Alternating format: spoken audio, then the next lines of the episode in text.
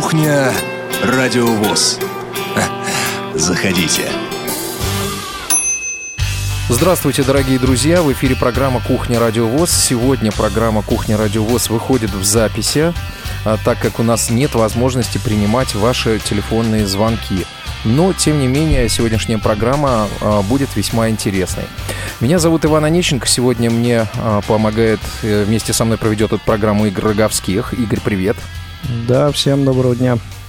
А, звукорежиссер сегодняшней программы и э, человек, который тоже сегодня обязательно будет в эфире, это Иван Черенев. Ваня, как слышишь? Слышу хорошо. Добрый день, уважаемые радиослушатели. И мне особенно приятно, что сегодня вместе с нами в этой программе будет э, наш замечательный друг, э, э, большой друг и приятный очень собеседник, человек, который знает действительно очень многих наших великих незрячих, не побоюсь этого слова, Юрий Иванович Кочетков, главный редактор журнала «Школьный вестник».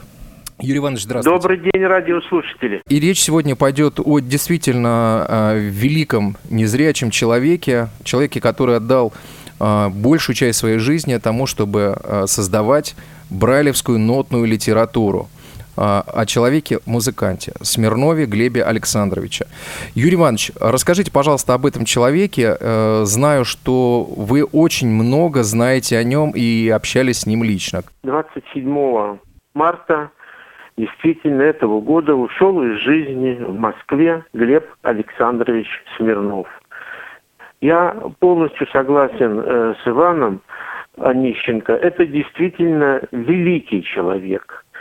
Он э, музыкант, член Союза журналистов, большой знаток и разработчик брайлевской нотной системы.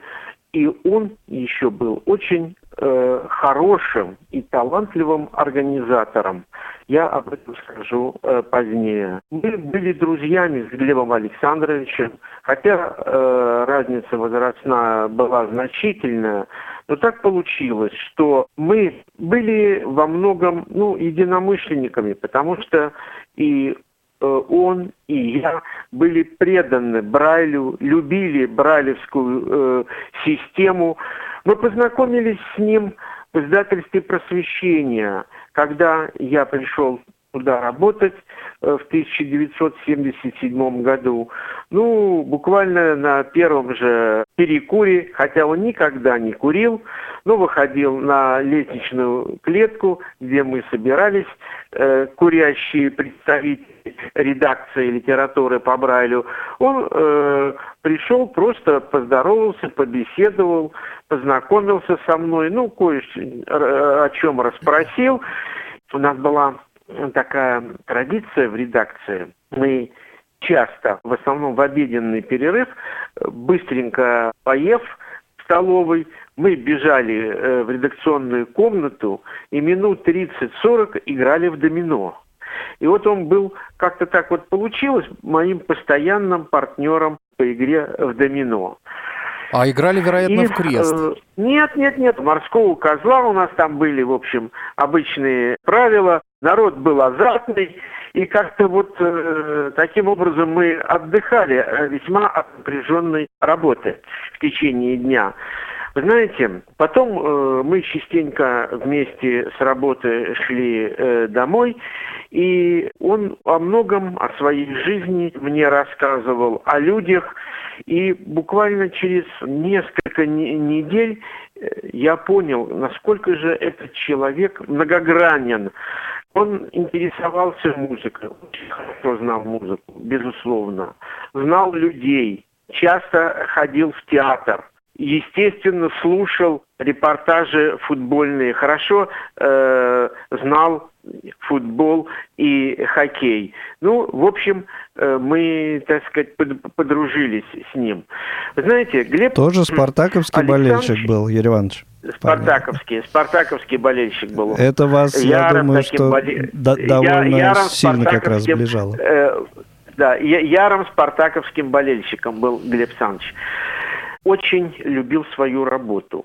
Подростком потерял зрение во время войны, обычная в то время ситуация. Ребята нашли мину, на пустыре ее ковыряли, разбивали, взрыв.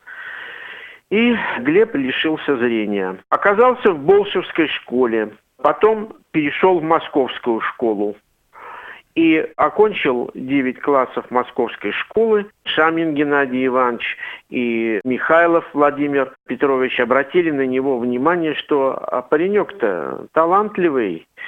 Он быстро выучился э, играть на баяне. И после вот окончания московской школы, тогда она не была еще средней школой, он поступил в училище Октябрьской революции.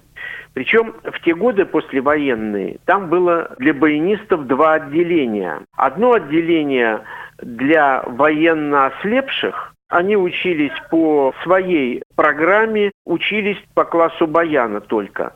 И второе отделение обычное, где учились зрячие э, люди, оно было посложнее, программа там была посложнее. Ну и Глеб учился именно с обычными зрячими студентами. Училище. Юрий Иванович, если, если, поз... если позволите э, немножечко дополнения. По воспоминаниям Глеба Александровича, поступил-то он э, не сразу в училище, поскольку не хотели его брать. Э, ну, там какие-то репутационные были проблемы с незрячими, которые до него учились, как он рассказывал.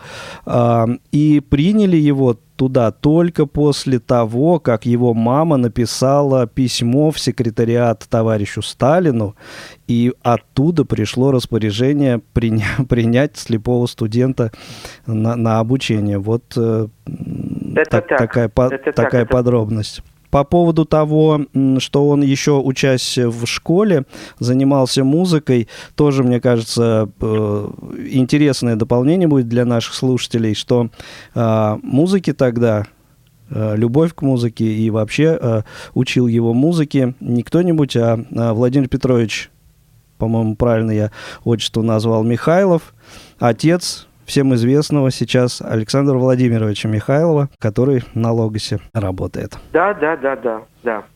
Это вот, правда, э, это все так. Та, та, такая связь времен, что называется. Да, это действительно э, так. Так вот, после окончания училища Глеб Санч через какое-то время поступил в Гнесинский институт на теоретическое отделение. Окончив Гнесинку, он оказался по рекомендации Геннадия Ивановича Шамина. Это был такой очень известный незрячий музыкант, который работал в московской школе, в основном преподавал фортепиано. Кстати, он был учителем Валентина Мича Кондратьева, нашего учителя известного да. музыки. И вот э, Глеб Санч оказался в издательстве «Просвещение», и у него был отдельный участок. Это выпуск нотной литературы. Выпускалась ли нотная литература до Глеба Александровича? Конечно, выпускалась. Большую роль в выпуске нотной литературы сыграла Зинаида Ивановна Шамина. Она вместе с Юрием Петровичем Клевизалем в свое время выпустила такой справочник для изучения нотной системы по Брайлю. Он много раз переиздавался, там были свои недостатки, он сыграл очень большую роль, этот справочник. И многие, даже самостоятельно, э, незрячие музыканты осваивали нотную систему Брайля по этому справочнику. Глеб Александрович доработал его, много э, думал, много советовался с незрячими музыкантами, а вот что не так, а что тут нужно обязательно добавить.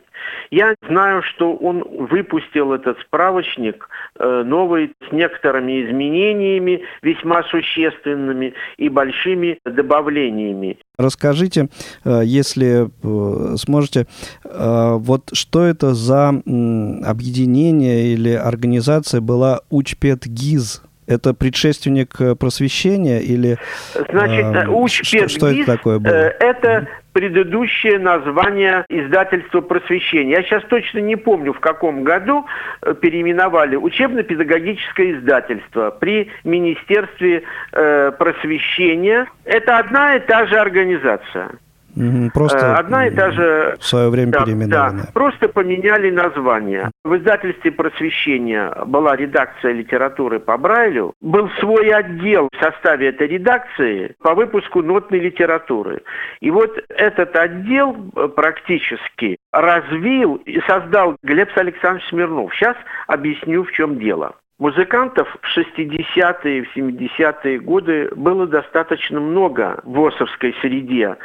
И э, училось много и в разных городах, и в школах были и кружки, и филиалы музыкальных школ, и нужно было много нотной литературы. И вот когда стал работать Глеб Санч, то буквально через несколько лет количество нотной литературы увеличилось в разы в год выходило несколько десятков различных сборников, учебников и партитуры опер. Разнообразная была нотная литература. Подчеркиваю, выходило несколько десятков.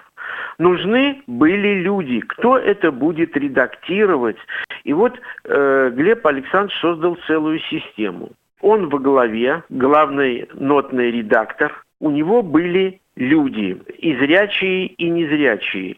Первое – это люди, которые писали ноты по Брайлю на пишущих машинках, то есть делали оригиналы макеты. Он набрал э, молодых перспективных людей. Пришел Василий Иванович Горбатов, Владимир Сергеевич Седов, впоследствии Татьяна Львовна Шустова. Да, для них это была, для кого-то это основная работа, для кого-то это была подработка, но э, люди работали. И надо было найти диктовщиков, Потому что выпуск литературы э, по Брайлю, нотной литературы, это очень сложный процесс. Не каждый зрячий человек может быть диктовщиком. Это очень кропотливая и точная работа. Диктовать ноты со всеми нюансами, это очень тяжелая работа. И э, нотников, диктовщиков, их воспитывали годами. Я вот помню, начал это еще Клевизаль Юрий Петрович, э, работая э, вот Шаминой еще в 50-х, 60-х годах. Вот, э, это зрячий человек. Потом воспитали Лоренцо, Лоренцо Палча э, Торбеева, я его хорошо помню, такой массивный был дядя э, с консерваторским образованием, по-моему, он или кларнетист, или флейтист, сейчас точно не помню, но, в общем, духовик. Потом Борис не помню отчество, Москин, который и до, сих, и до сих пор там сейчас сотрудничает с РГБС, он самостоятельно пишет э, ноты по Брайлю. То есть это был штучный товар, это были единицы, которые впоследствии стали ассами. Они и сами могли писать ноты по Брайлю и могли диктовать. И вот образовалось э, несколько э, пар, диктовщик и брайлист, пишущие ноты. И вот практически вручную писались все сборники. Потом они набирались типографии и уже э, на матрицы металлические, и потом уже распечатывались, тиражировались. На станках, да? Вы знаете, угу. прошло много лет, но пока система такая же, она осталась. Например, она такая же точно и в Германии, э, и в других странах, в Италии. Да, вот говорят, сейчас пишут, попадаются всякие новости, что вот создали машину, которая переводит об, э, нотные, обычные ноты в Брайль. Возможно, такая машина и, су и существует, но наверняка она еще э, не очень совершенна. Поэтому в основном ноты сейчас печатаются и выпускаются так, как это было 40 и 50 э, лет назад. Ну и, и кроме того, наверное, вот... используется материал, э, еще используется как раз, Юрий Иванович, тот материал, который был наработан вот этими людьми, в частности, Глеб Александрович. Конечно, конечно. Конечно, используются. Ноты сейчас очень берегут, потому что в настоящее время в России там и рэперы, и что-то логос выпускают, но это буквально несколько названий в год, ну и там названий, ну по пальцам одной руки, наверное, пересчитать можно. Да, выходят там в Петербурге сборники э, нотные, но это тоже, так сказать, единицы, потому что тогда, в 60-е, в 70-е э, годы, 80-е, выходили, я говорю, говорю, десятки. Вот. И библиотека, созданная э, вот, нотной литературы, она достаточно богатая. И создана она благодаря Глебу Александровичу Смирнову во многом, потому что он был еще и прекрасным организатором. Он нашел этих молодых людей, э, используя э, так сказать, и старые кадры.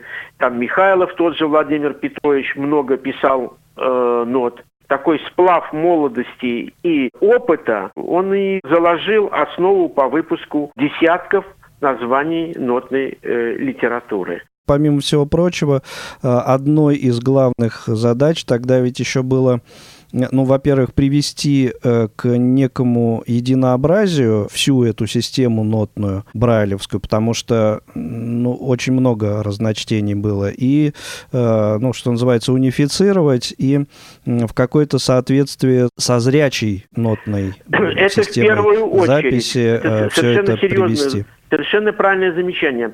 Это действительно так. Потом э, были э, всякие разночтения, чисто брайлевские, не только, э, ну и за рубежом была э, и, э, и надо было тоже какому-то единообразию привести все, чтобы можно было пользоваться, допустим, россиянами нотами из Германии, потому что в Германии выпускалось тоже немало нот, меньше, чем в Советском Союзе. Мы были лидерами во всем мире по выпуску нотной литературы, но вот в Германии, э, немножко в Чехии эта литература выпускалась тоже Всемирным союзом слепых была создана специальная комиссия.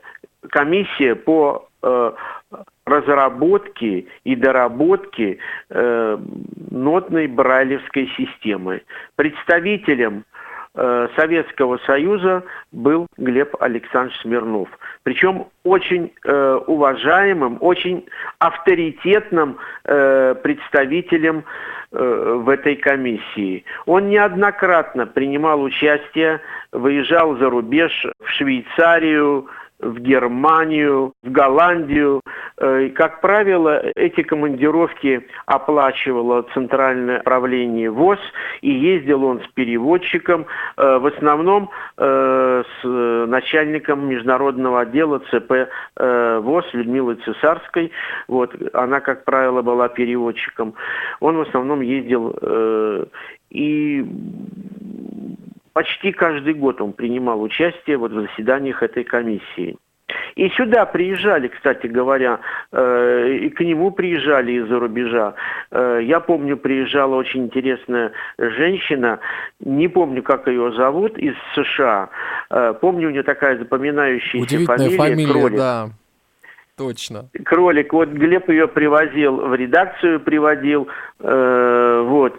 И вообще в редакции у него были очень... Э, в редакции у него была отдельная комната, вот и у него там в его кабинете очень интересные люди были. Вот я тогда там познакомился и с Поликарповым, э, композитором нашим незрячим, ну и э, многие другие интересные люди там были. Так вот, вернусь я к нотам. Знаете, какое дело? Э, вот действительно э, много, я говорил, было э, незрячих студентов и учеников. Ну, в наших школах в основном работали незрячие преподаватели музыки в те годы, в подавляющем большинстве. Э, они, конечно, владели нот, нотной системой, брали кто-то лучше, кто-то э, хуже, но они могли э, обучать незрячих учеников. А вот в училищах было много и в основном зрячие люди. И когда к ним попадал студент э, незрячий, то, конечно, преподаватель думал, а как же мне его учить-то? И вот э, на заседаниях музыкальной секции, о, о ней я чуть позже скажу, это тоже очень важный момент в жизни э, Смирнова и вообще в жизни ВОЗ. Вот такой вопрос стал. И Глеб создал уникальное пособие, э, которое вышло по зрячему в двух частях. Сначала одна книжка, а потом уже и вторая книжка вышли. Это пособие для преподавателей, зрячих преподавателей э, по обучению незрячих э, музыкантов.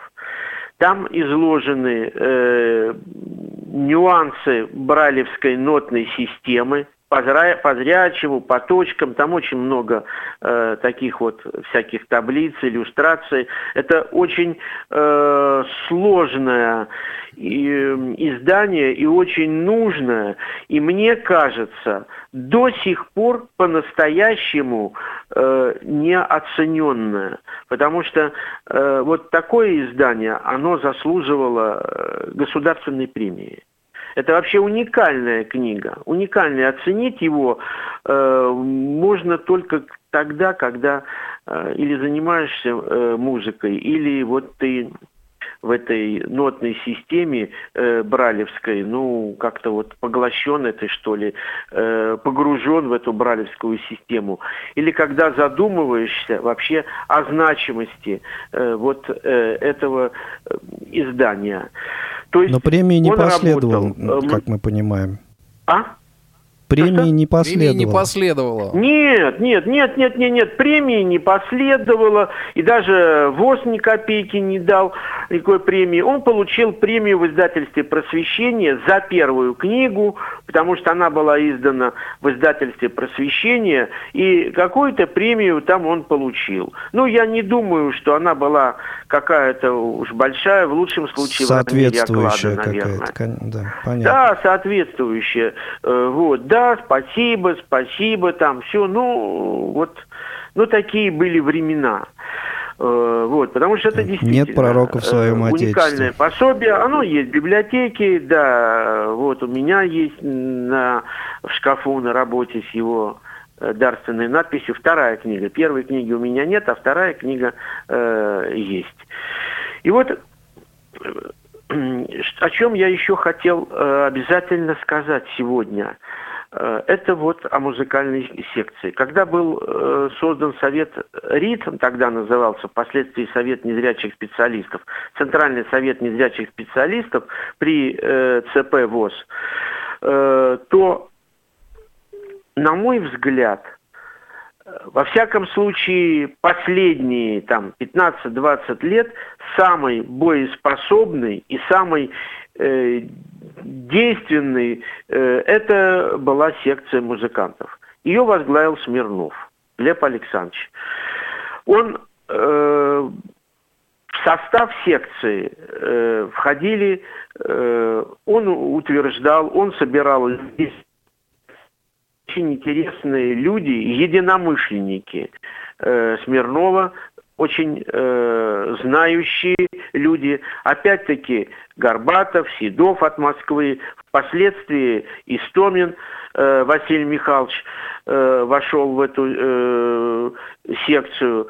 Из других городов очень э, я был с ним хорошо знаком, и э, я имею в виду Питер э, Фрид, Рафаэль Залмович, выпускник Ленинградской консерватории, очень э, грамотный, тоже очень хороший нотник и специалист э, хороший.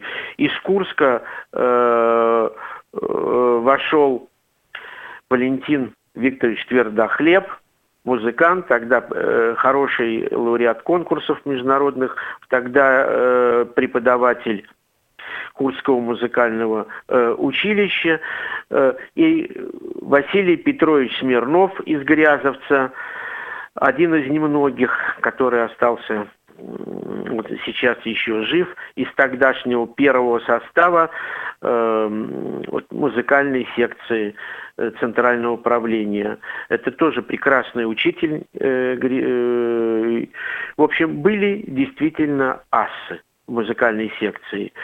И Глеб так э, организовал работу. Он почти каждую неделю ходил э, к Зимину, к Кондратову, к тогдашним руководителям ЦП ВОЗ, пробивал, доказывал, убеждал и э, добился того, что представители музыкальной секции э, несколько раз в год ездили по э, школам нашим, проверяли э, работу, как обстоят дела в школе по музыкальному воспитанию детей, проводили совещания в Курском э, училище, естественно, составляли э, план Э, по выпуску нотной литературы просто э, вот выясняли, а что нужно вот в первую очередь выпустить, э, какие ноты. Ведь если в 50-е годы, допустим, выходили ноты по баяну в основном и меньше, но выходило по фортепиано, то уже вот в 60-е, в 70-е годы Э, стали выходить книги, э, ноты для духовых инструментов, для оркестров, потому что в школах они ну и для струнников, были, наверное, э, тоже как раз вот тоже начинало да, в это время, и для кажется, струнников появляться. обязательно для гитары последствий, и для стру... выходили ноты для э, русских народных оркестров. Вот, да, я вот к этому и веду. Да. Стру... Да, стру... струнные инструменты. Э, в общем, э, более и в значительной степени э, нотная литература стала разнообразнее. И вот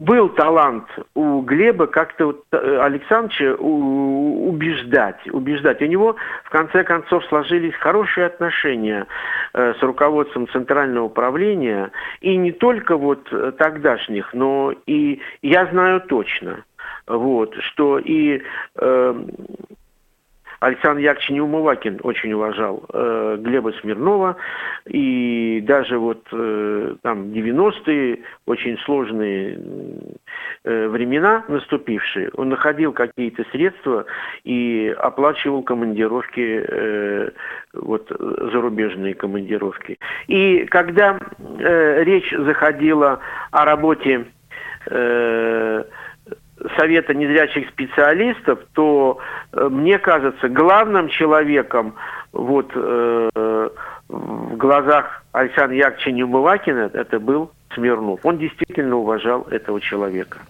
Это Юрий Иванович, а вот... какова же, э, собственно, вот, дальнейшая судьба музыкальной секции при ЦП? А дальнейшая судьба, когда э, ветераны к сожалению, мы все имеем, э, э, к сожалению, мы все не молодеем с возрастом.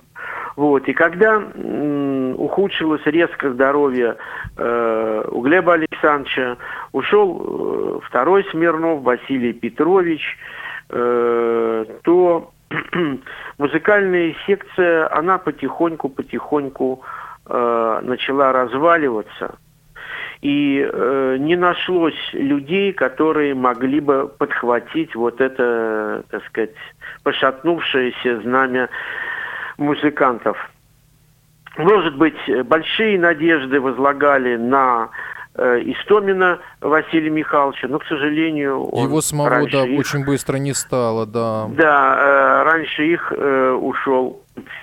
Не, не нашлось э, были, э, может вот, ну, уже менталитет другой подрастающего поколения, времена изменились, вот, и ноты какое-то время вообще не выходили по Брайлю на протяжении нескольких лет. Вот, ну, потом как-то немножечко сдвинулось с места вот эта тяжелая машина, и начали э, выходить потихоньку, хоть немножко, но вот выходит. Единственным, кто, кстати говоря, э, не прекращал это э, вот печатать ноты по Брайлю, хоть что-то. Это вот э, наш журнал «Школьный вестник». И то после смерти Горбатова вот в прошлом году у нас был примерно 5-6-месячный перерыв. Ну вот сейчас мы налаживаем эту работу, и уже с этого года начали ноты снова выходить в нашем журнале. Вообще я хочу сказать, что вот положение с выпуском нот – это самое сложное, наверное, э, вот, э, если брать в целом выпуск бралевской литературы. Потому что я говорил, что вот э, нотники, кто их пишет, кто диктует, это штучный товар. И вот чтобы сейчас, допустим, возобновить выпуск, нужны люди, а их практически подготовленных, грамотных людей почти не осталось. Вот. К сожалению, и чтобы массово да. сейчас создавать ноты, это невозможно. Просто невозможно. Нет людей. И когда вот мне говорят, вот будет совещание там-то, там-то, э, и Питер планировал, еще кто-то планировал провести совещание по выпуску нотной литературы по Брайлю. Я обязательно туда приеду, несмотря ни на какие болезни, ни что, потому что э, вот люди, мне кажется, не очень представляют, что это такое и каков это труд. Какой это труд? Какой труд и насколько это важно? Да, какой, э, какой это э, гигантский труд. Э, вот, потом, знаете, вот еще у Глеба Александровича Смирнова был, я говорил, что у него был очень высокий авторитет э, среди вот музыкантов за рубежом. Я уже не говорю о наших российских да и вообще советских незрячих музыкантов. Эм, сейчас вот не проводится конкурс в Праге, а вот пражский э, конкурс музыкантов э, с дефектами зрения, их много их было. Он, по-моему, раз в три года э, проходил. И Глеб Алексеевич э, постоянным членом жюри э, вот этого э, конкурса. Помню, э, мне доводилось несколько раз ездить с ним в, команди... ездить с ним в командировки в различные города. Вот. Я помню, мы приехали в Курск, был первый международный конкурс, ну, аналогичный пражскому э, конкурсу э, в Курске. Э, и председателем жюри был Глеб Александрович Смирнов. Как к его мнению прислушивались, я все это наблюдал. То есть слово э, Глеба, оно было непререкаемым. Но он не был деспотом. Он, э, он всегда советовался с людьми. Он всегда э, советовался с людьми, и поэтому его тоже, э, и за это его тоже уважали. Вот. Он, я помню, я тоже сидел, э, так сказать, ну, рядышком жюри, я не принимал участия, э, ну, вот наблюдал э, картиной. Глеб говорит, товарищи, ваше мнение, э, у меня мнение такое-то, а ваше мнение? Иногда он спорил, иногда э, доказывал свою точку зрения, но всегда прислушивался к окружающим. Юрий я Иванович, думаю, я предлагаю сейчас... и за рубежом. Да, предлагаю сейчас да, дать слово еще одному нашему участнику сегодняшнего выпуска, который вот до сих пор э, практически ничего не сказал. это Иван Чер... у нас, да. Да, это Иван э, Черенев, поскольку Иван является, помимо того, что звукорежиссером, он является еще и музыкантом. Так вот, в 2000, если ничего не путаю, 2015 году для записи э, одного из выпусков программы «Наши люди» э, Ваня выезжал к Глебу Александровичу домой э, с Олегом Шевкуном. Они ездили тогдашним главным редактором радио ВОЗ. И как раз вот у меня, Вань, к тебе и по этому поводу тоже тоже вопрос. Э, вот поделись, э, может быть, своими эмоциями, воспоминаниями а, об э, вот этом твоем опыте общения с Глебом Александровичем. И вообще, в принципе, знал ли ты, к какому человеку в гости ты, собственно, едешь?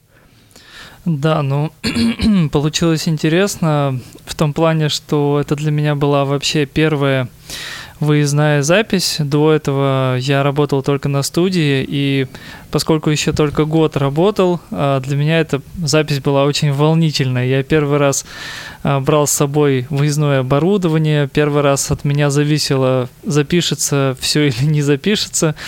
И я настолько как-то увлекся технической темой, что забыл у Олега Валерьевича а, даже спросить, куда мы едем. Ну, кому, кому мы собираемся, кого мы собираемся писать. А, и вот а, я на самом деле, наверное, понял, а, куда мы приехали, наверное, тогда только, когда а, Глеб Александрович начал рассказывать о том, чем он занимается, о том, а, какие какие удалось э, нововведения в нотную систему Брайля приводить, а вообще, в принципе, о нотной системе Брайля. Тут я начинаю соотносить свои а, соотношение, соотносить свои отношения с э, нотной системой Брайля, а, с э, теми фамилиями, которыми, которые стояли авторов э, этой работы. И до меня доходит, что мы приехали вот к такому очень известному, знаменитому человеку. А, и, конечно, это было очень такое впечатление и неожиданное, но очень приятное, поскольку до этого никогда мне не удавалось, ну, я, наверное, никогда и не знал, что возможно вообще вот э, так запросто попасть к человеку известному, наверное, не только в незрячих кругах, да, но прежде ну, всего... Вот что делает работа кругах. на радио.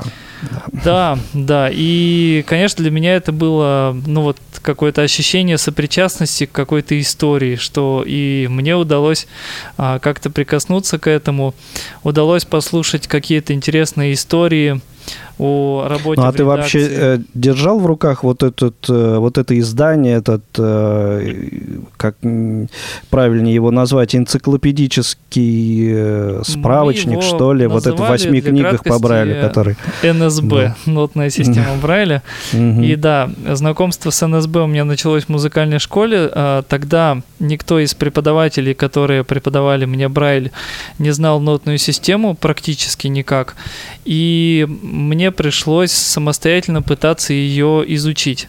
И это было очень сложно. Мне помогала э, мой преподаватель, но она совершенно зрячая. Она попыталась как-то за лето освоить обычную брайлевскую систему, ненотную. А потом мы вместе садились, пытались понять, что такое нотная система Брайля. В общем, отношения с нотной системой были очень тяжелые. И а, вот на самом деле, только когда я поступил в Курск, я уже начал а, потихоньку узнавать вообще, что это за система, с чем она, для чего она нужна, а, как с ней работать и так далее. Это 8 книг. Вот я могу сказать, что я, наверное, от начала до конца не прочитал ни разу. Очень, очень много, просто потрясающее количество а, каких-то дополнений, обозначений, пояснений. Ну, наверное, такая-то, наверное, как можно назвать Библией музыканта, да? А, нотная система, вот э, у всех она есть, у тех музыкантов, которые связаны с Брайлем хоть как-нибудь. Ну вот, и все ее периодически, если нужно что-то разобрать непонятное, открыть, а, открывают ее, смотрят и так далее. Ну, то есть Поэтому... ты имел возможность оценить и впечатлиться вот э, объемом проделанной работы. Вот, да, я, тита- честно говоря, вообще не представлял, как можно. То есть, ну, вот э, я понимал, что Глеб Александрович, он реально помнит все, что он туда э, внес в эту нотную систему. Он мог рассказать, как обозначается, например, такие специфические вещи, как органная педаль вот, э, в принципе, вот э, незрячему музыканту это может не пригодиться вообще никогда, но уж если пригодится, то это все есть. И какие-то, ну вот даже было связано с тем, что когда я в Курск, Курское музыкальное училище, ну теперь колледж, э, поступал, то, например, а, виолончельной литературы брайлевской ее не было в принципе. То есть, ну, никто не предполагал, что в принципе незрячий человек будет заниматься а, виолончелью. И ноты мне а, писали тогда сотрудники колледжа, вот, и они опирались как раз-таки на нотную систему Брайля, то есть в нотной системе Брайля эти обозначения уже были. Казалось бы, да, никто не предполагал, никто не знал, но Глеб Александрович как будто бы все это уже давно предсказал и знал, чем, возможно, придется заниматься незрячим Да, людям. ну то есть человек понимал, что нужно. Да, причем да, понимал, это, да, конечно, разбирался в этом. Удивительно.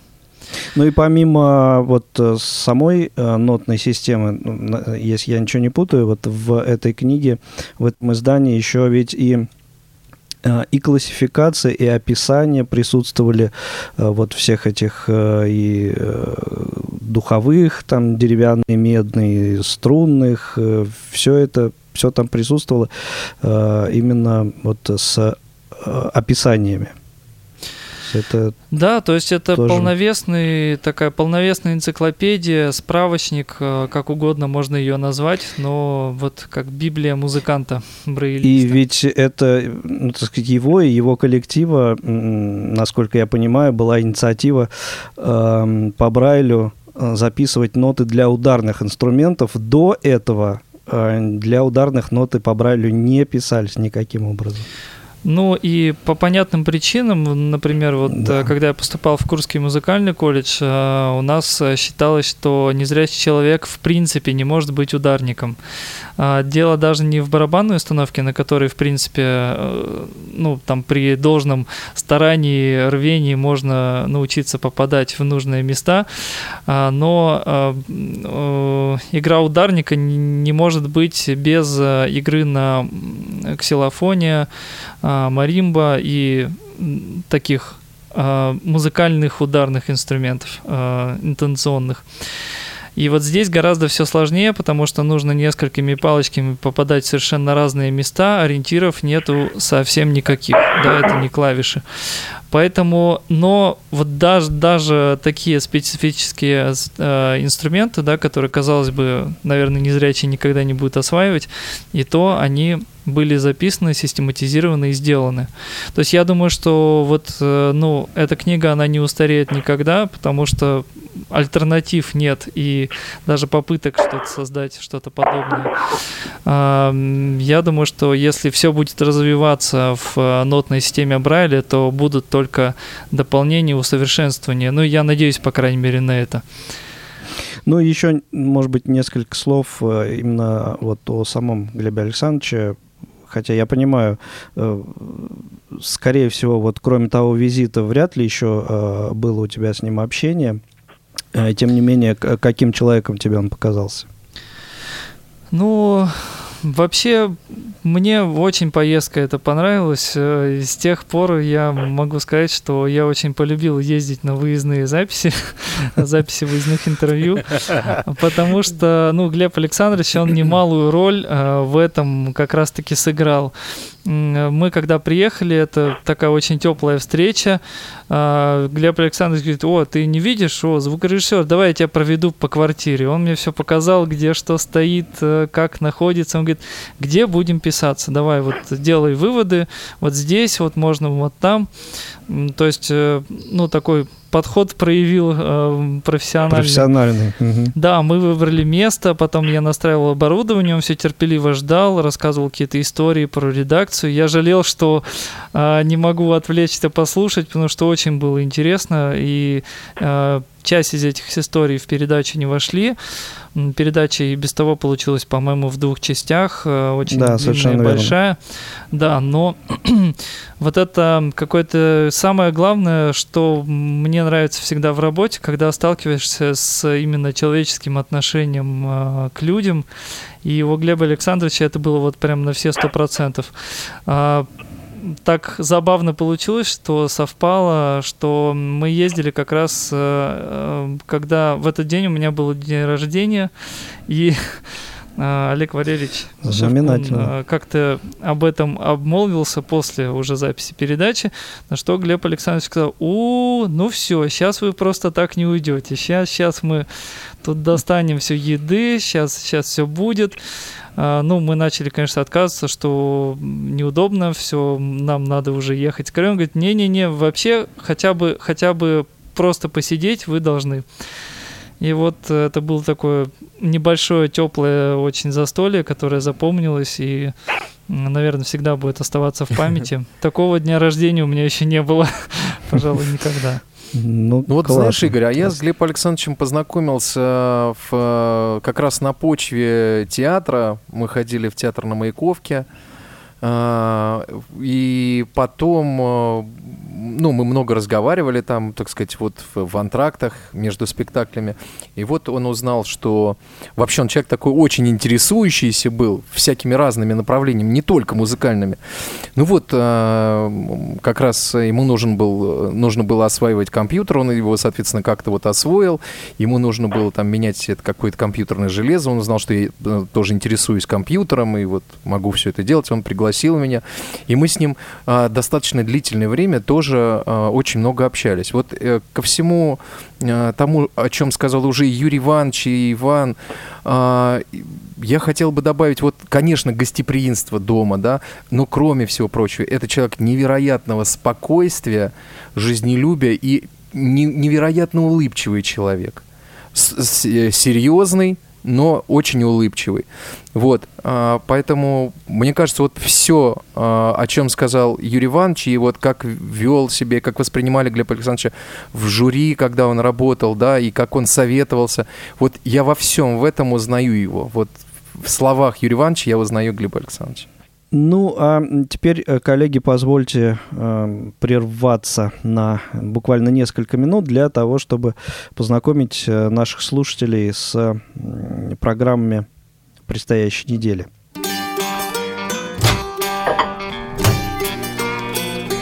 Кухня Радиовоз. Заходите.